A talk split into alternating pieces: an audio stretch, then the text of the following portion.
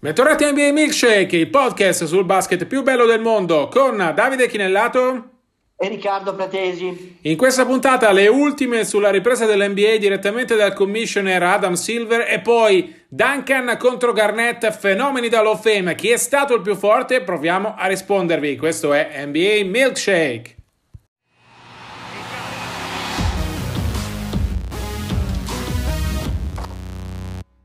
Partiamo dall'attualità, Riccardo, dalla intervista in diretta Twitter della commissioner Adam Silver, un'occasione per fare il punto della situazione tre settimane e più dopo la sospensione della stagione. Cosa ha detto Silver? Che non c'è certezza sul quando l'N B A tornerà e che in questo momento, a ieri sei aprile, ma anche ad oggi, è assolutamente prematuro stabilire una data non solo in cui l'N B A potrà tornare a giocare, ma in cui l'N B A dovrà decidere se cancellare la stagione o se continuare a provare a salvare quel che resta di questo duemiladiciannove venti. Silver ha detto chiaramente che sarà il virus a dettare la tempistica del ritorno in campo e ha raccontato quello che lui stesso ha detto al, com- al presidente degli Stati Uniti Donald Trump in una conference call, che l'N B A vuole essere il motore eh, della ripartenza dell'economia americana e non solo. Allora Riccardo, tra le tante cose dette da Silver Uh, c'è anche questa apertura dicia- di-, di fatto al grande torneo uh, a Las Vegas o in altre città. Silver ha detto che ci sono tante uh, entità che si sono fatte avanti con l'N B A per ospitare questo eventuale maxi torneo. Pensi che possa essere questa uh, la soluzione giusta per chiudere la stagione, una soluzione a cui stanno pensando uh, tante altre entità sportive, penso alla Premier League o alla, alla Mixed Martial Arts? Tu come la vedi da questo punto di vista? Ma io intanto per una volta sono d'accordo con Silver, nel senso che secondo me prendere tempera è l'unica tattica possibile, non è tanto questione di tattica giusta, tattica sbagliata, è l'unica tattica che ha un senso. In questo momento va valutata in America quello che sarà l'evoluzione della pandemia negli States e solo in quel momento si potrà comprendere quali sono i margini, se ci sono dei margini, per ricominciare a giocare. Ovviamente abbiamo già parlato più volte di questo, i margini di, di eh, proseguio della stagione ovviamente vertono solo su un'ipotesi di un'unica arena in cui giocare tutti, comunque playoff, giocare dai playoff perché la stagione regolare è comunque verosimilmente già finita, e poi eh, ovviamente c'è la possibilità di valutare delle serie playoff più ridotte o, come dici tu, possibilità di un eh, insomma di, di un vero e proprio torneo. In passato insomma c'erano state proposte le più disparate, perfino i giocatori di Dinwiddie ha proposto insomma anche dei, fa- dei facsimili de- di un torneo modello March Madness, insomma um, N C A A. Io ti dico di nuovo, mi sembra molto prematuro uh, andare a, nel dettaglio. Secondo me bisogna valutare, secondo me ecco Las Vegas può essere la novità, nel senso che in passato erano state, come dire, valutate diverse eh, location, insomma che si sta andando eventualmente verso Las Vegas come eh, sede dei, dei, dei playoff, se ci saranno. Io credo che se una scelta può avere un senso anche, anche per Las Vegas, perché in questo momento insomma è una città che più ancora di altre soffre la pandemia, perché è una città che vive di entertainment e poi insomma parificherebbe un po', le perequerebbe i rapporti di forza, perché andrebbe un pochino al centro degli States, no? Eh, anche se siamo verso la costa pacifica, per, per dare a tutti le, le, delle, delle, delle pari opportunità. Erano state valutate anche arene ancora più centrali ne, diciamo a Kansas University e a Kentucky, siamo proprio eh, ovviamente Midwest e al centro degli Stati Uniti. Io credo che siamo a questo, ecco. E onestamente dobbiamo solo aspettare, sperare, per due motivi: perché vogliamo rivedere la pallacanestro giocata e perché vogliamo tro- che ci siano trovate a livello mondiale delle soluzioni eh, alla pandemia che insomma riescano a contenere i danni in maniera migliore rispetto a quello che è successo sinora. Assolutamente, a me sembra, Riccardo, che eh, un'altra conseguenza di questa volontà dell'N B A di concludere la stagione, ricordo che cancellare eh, quel che resta di questa stagione sospesa costerebbe almeno un miliardo di dollari eh, di mancati introiti, che si aggiungerebbero ai quattrocento milioni persi a inizio stagione con la questione cinese, che andrebbero inevitabilmente ad impattare sugli uh, stipendi dei giocatori nella prossima stagione. A me sembra che se si riesca a salvare, se si riuscirà a salvare questo duemiladiciannove venti, la conseguenza sarà quello slittamento in avanti del calendario N B A uh, di cui si parla, perché è chiaro che se si tornasse a giocare servirebbe del tempo. Canter ha parlato per esempio del fatto che i giocatori servirebbero dalle due alle tre settimane per essere pronti a giocare partite così significative come i playoff, e quindi si finirebbe per spostare l'inizio della stagione duemilaventi ventuno a eh, Natale, con uno slittamento dell'intero calendario e le finals poi in estate.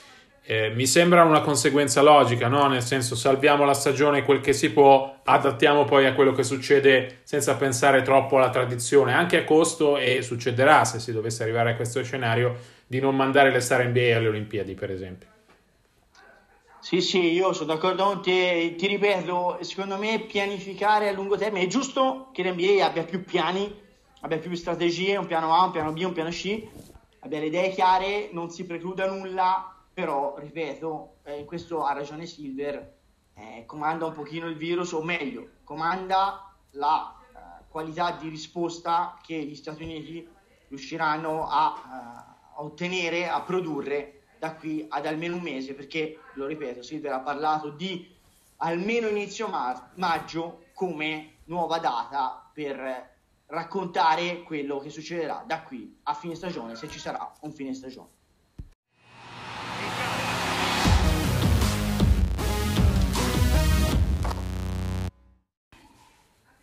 Sabato avrete, immagino, seguito tutti l'unico evento di basket reale e nuovo eh, che abbiamo visto nelle ultime tre settimane, vale a dire l'annuncio della classe duemilaventi della Hall of Fame, una classe storica, una classe ricchissima di talento, una classe tra cui nove nomi, eh, se ne leggono tre che fanno assolutamente parte eh, della leggenda N B A eh, del terzo millennio. Il primo è Kobe Bryant, e ha fatto malissimo ovviamente non, non vederlo eh, festeggiare di persona questo, eh, questo ingresso. È stato commovente Uh, vedere sugli E S P N la moglie Vanessa con Natalia, la loro uh, primogenita, che provando a trattenere le lacrime ha commentato uh, l'ingresso di Kobe tra gli immortali di Springfield, dicendo che è il picco della sua carriera N B A e che uh, a lei che ancora lo piange dà un po' di sollievo pensare che Kobe verrà omaggiato di nuovo il ventinove agosto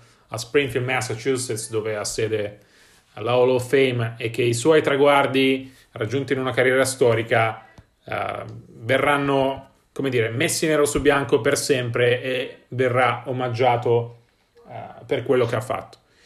Gli altri due grandi nomi di questa classe duemilaventi sono eh, Kevin Garnett e eh, Tim Duncan. Entrano entrambi in questa classe storica, c'è anche Rudy Tomjanovic che ha vinto Uh, da coach i titoli di Houston a metà anni novanta. Uh, potremmo dibattere, magari sarà tema di una nuova puntata, se uh, con o senza Jordan uh, Houston sarebbe riuscita a vincere. Resta il fatto che sull'albo d'oro c'è scritto Houston Rockets millenovecentonovantaquattro e millenovecentonovantacinque, però ecco, uh, i grandi, gli altri due grandi nomi sono sicuramente uh, Kevin Garnett e Tim Duncan, due giocatori unici, tra l'altro nello stesso ruolo, ed è il motivo per cui ne parliamo, perché il fatto che abbiano giocato nello stesso ruolo ci permette, Riccardo, di metterli a confronto. La domanda più facile, ma è anche quella a cui abbiamo la stessa risposta, è chi è stato migliore tra, tra Duncan e Garnett? Entrambi diciamo Duncan, no? Diciamo Duncan. Io anche, senza esitazione, considero Duncan il quattro più forte della storia del gioco. La prima differenza, insomma, la racconta l'albo d'oro, cinque titoli contro uno, è chiaro che è una differenza abbastanza significativa. Io credo che, insomma, io ho seguito Duncan eh, dal vivo da San Antonio, da cronista N B A, la stagione duemilaquattordici duemilaquindici, eh, personaggio straordinario, e secondo me, tra tutte le sue enormi qualità, aveva quella di migliorare i propri compagni, sia in campo, con grandi letture e con un atteggiamento e con grandi istinti di gioco, giocatore particolarmente uomo, particolarmente intelligente, prima ancora che giocatore intelligente, e poi anche in spogliatoio, insomma, è stato un uh, capace di alzare l'asticella dei compagni senza forzarli, e questo insomma è anche un suo segreto. Se guardiamo le statistiche, ti dico, Duncan è davanti a Garnett sia come eh, punti segnati complessivamente, sia come rimbalzi presi complessivamente, sia come stoppate eh, inferte complessivamente. Per cui anche, insomma, tutti i dati vanno in questa, in questa direzione. Io credo però che siano due giocatori, due giocatori e due personaggi straordinariamente affascinanti. Sono entrambi classe settantasei e quindi... insomma, sono coetanei da, dal punto di vista anagrafico, eh, hanno la stessa classe e sono due ragazzi con dei background completamente differenti e, e hanno contrassegnato l'N B A in maniera profonda, eh, anche per i loro atteggiamenti oltre che per il loro gioco. Ricordiamo che Garnett veniva soprannominato The Revolution, uno dei giocatori più moderni, dei lunghi più moderni della storia del gioco, e parliamo di un, di un lungo moderno che ha finito la carriera ormai da tempo, non a caso finisce in Hall of Fame. Per cui io ti, ti direi, ti ripasserei la palla per tratteggiare un po' le differenze tecniche e caratteriali di questi due giocatori, e poi insomma io, io ti dico la mia, eh, però intanto parliamone un po', perché sono due giocatori e due, uo- e due personaggi veramente storici che hanno dato tanto all'N B A in modo quasi opposto, se vogliamo, sul, sul punto dal punto di vista dell'atteggiamento eh, anche mediatico, ecco, visto che noi siamo giornalisti. Sì, c'è una cosa che li accomuna forse, no? È la, la distanza che hanno voluto mettere tra, tra loro e i media in modo diverso. Tim è assolutamente riservato, eh, quasi intoccabile nella sua aura di invincibilità, eh, conquistatasi con i titoli eh, vinti a San Antonio, con San Antonio, forgiando assieme a Popovic, insieme poi a Ginobili e Parker, la grande dinastia Spurs di cui stiamo uh, vivendo la coda di cui stiamo vivendo la coda in questa stagione.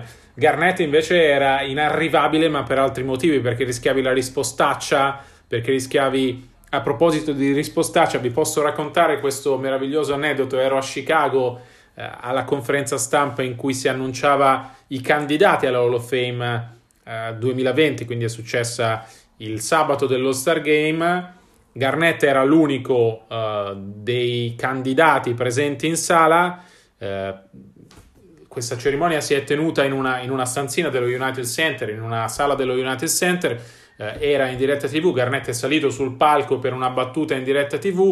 Uh, di solito a queste uh, presentazioni, appena finisce la diretta tivù, c'è tempo per i giornalisti di salire sul palco e parlare con uh, Uh, con chi si vuole. Garnett è stato intervistato da N B A tivù appena finita la diretta di E S P N, e poi con tutti i giornalisti che lo aspettavano è partito assieme, credo, alla sua manager per andarsene dalla United Center.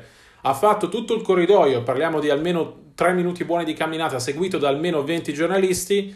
È stato chiamato mentre stava per uscire, si è girato, ha, ha dato due risposte, poi ha guardato tutti in cagnesco, due risposte tra l'altro monosillabiche, poi ha guardato tutti in cagnesco e se n'è andato dicendo buona giornata a tutti, con almeno venti colleghi, me compreso, eh, che lo aspettavano. Questo vi fa capire anche eh, le bizze del personaggio Garnett. In campo sono stati due giocatori eccezionali. La versione migliore eh, di Garnett, secondo me, l'abbiamo vista a Minnesota come giocatore e a Boston come uomo squadra.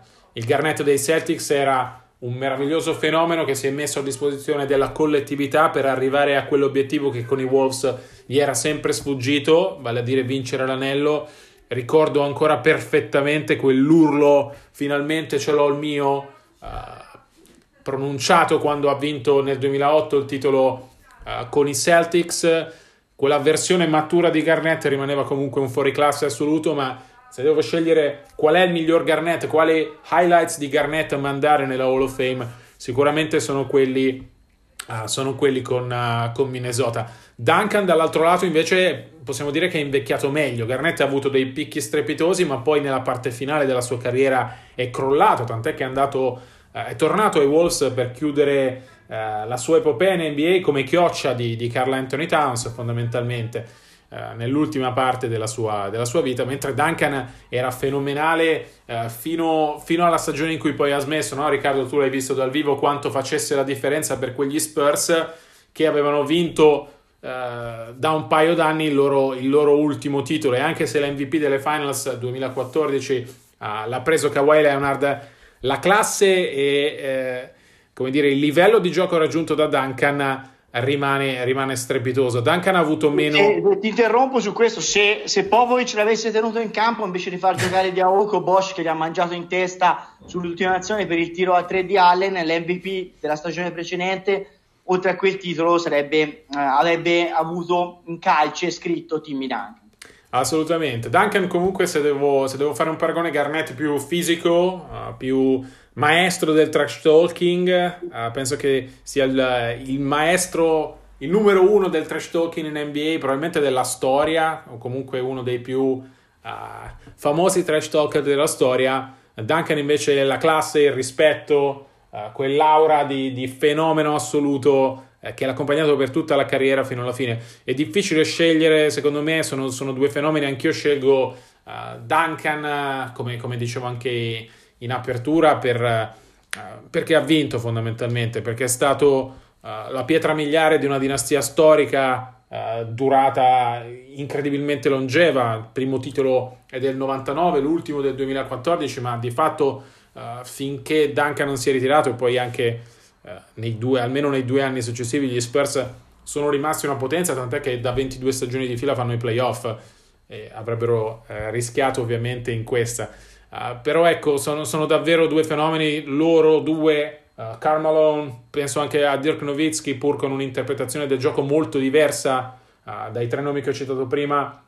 Quando si sceglie il quattro più forte di sempre si pesca uh, per forza da questi nomi. Io scelgo Duncan, uh, in lui e Garnett. Duncan Malone è una sfida altrettanto difficile da giocare, però eh, sì, forse, forse metterei Duncan eh, davanti, però ecco, ho un bel po' più dubbi rispetto a te. Di certo sono, sono fenomeni che hanno fatto la storia del gioco, il cui posto è nella Hall of Fame, dove ci stanno i fenomeni, e entrambi in questa invece loro fase post-basket stanno vivendo strade diverse, no? Duncan sta provando un po' controvoglia a fare il coach, e non, non credo sia, sia lui, o quantomeno non credo sarà lui eh, se il successore di Popovic dovesse essere eh, già quest'estate agli Spurs.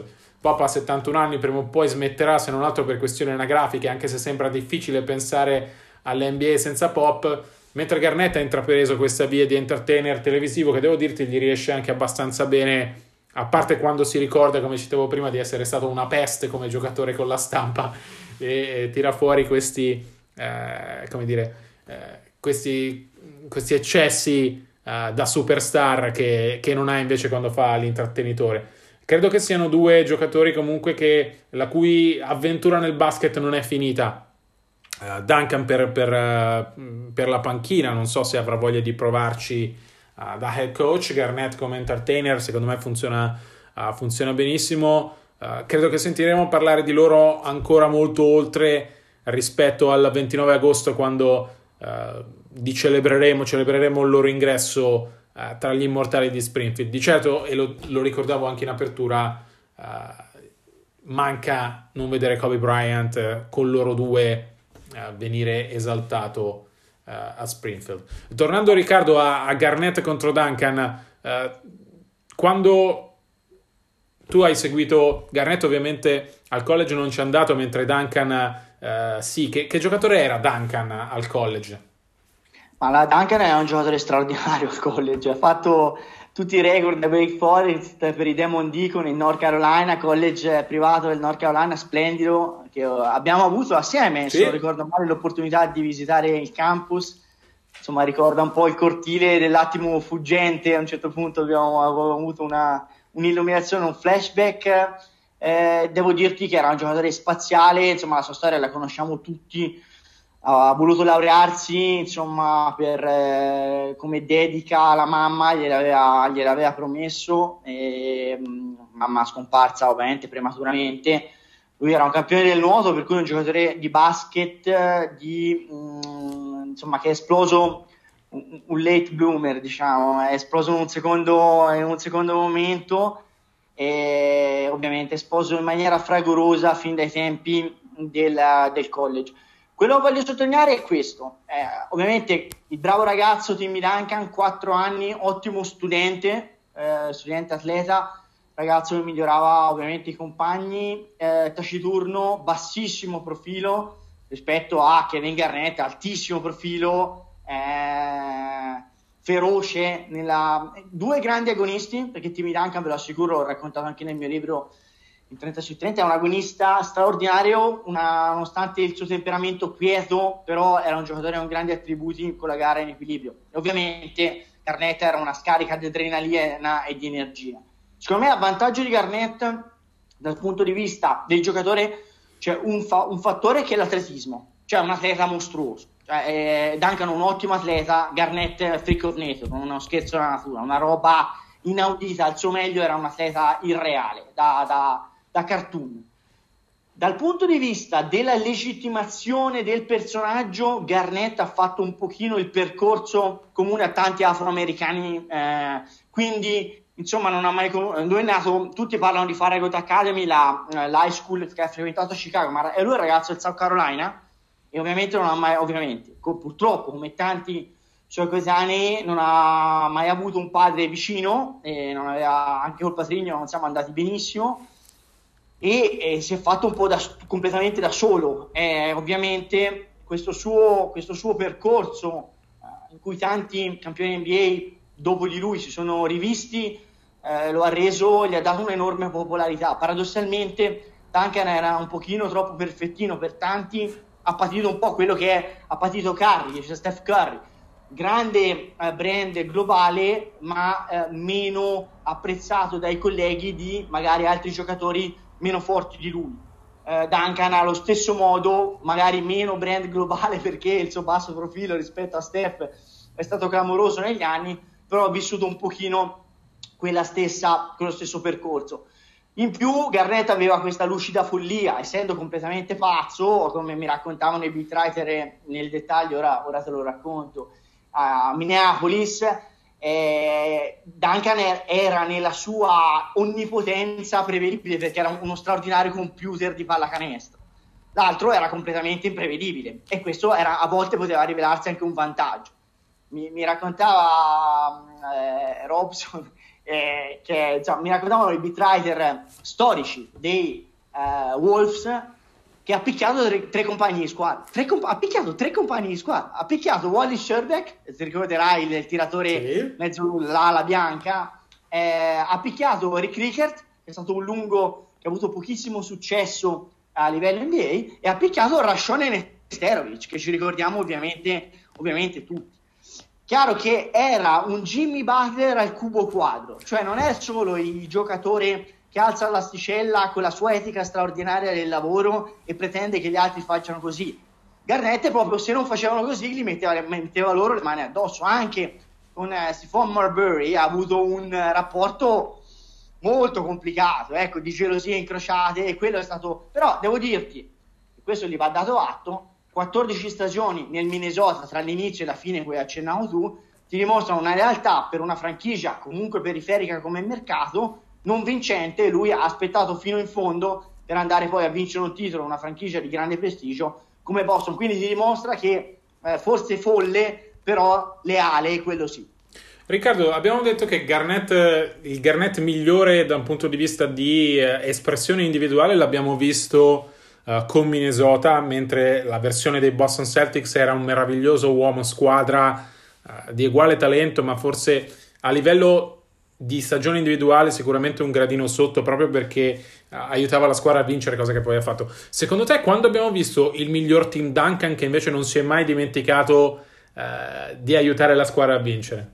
Ma la, la, la finale, le finals con i Brooklyn Nets sono imbarazzanti. Cioè da solo domina i Brooklyn Nets, cioè una roba, c'era eh, Kenyon Martin, che all'epoca era comunque uno star, era un giocatore di un lungo di, di livello, non alto come Timmy, che, che venne dominato da, da Duncan in maniera addirittura feroce, brutale, eh, giocatore, cioè era in grado in quel periodo, eh, parliamo del, um, del secondo titolo eh, de- degli Spurs dopo quello vinto contro i Knicks, eh, in quel periodo era in grado di, di andare in quadrupla doppia, cioè giocatore da ovviamente oltre dieci punti, ma anche oltre venti, venti, venti, venticinque a partita, oltre dieci rimbalzi, ma anche eh, ovviamente le dieci stoppate erano verosimili a quell'epoca, perché erano giocatori ovviamente difensivamente, sia Garnett che Duncan in maniera molto diversa sono stati due mostri.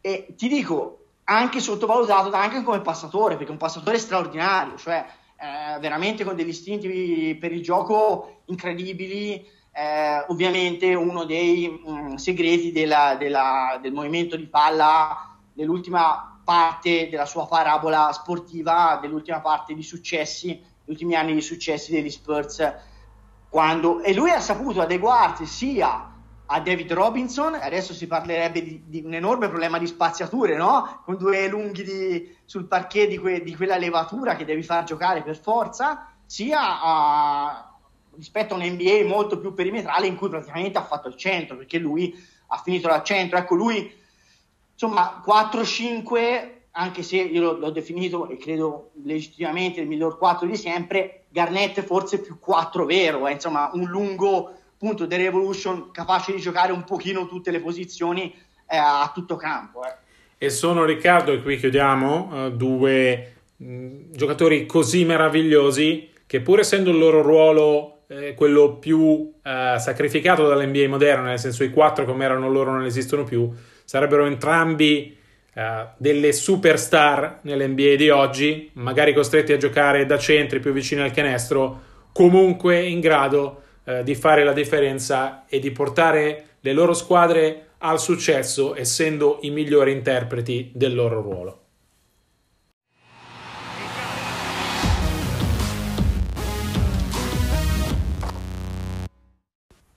Si chiude qui la puntata numero ventisei della seconda stagione di N B A Milkshake. Noi vi ricordiamo che le musiche sono di Cochlea. Vi ricordiamo che per tutte le informazioni sull'N B A ventiquattro sette ci trovate ai nostri account Twitter at di Chinellato, at r prat settantacinque. Vi diamo appuntamento come sempre a martedì prossimo, sperando che ci siano novità, o se no parleremo di quello che è stato finora o di quello che ci riserva il futuro. A presto!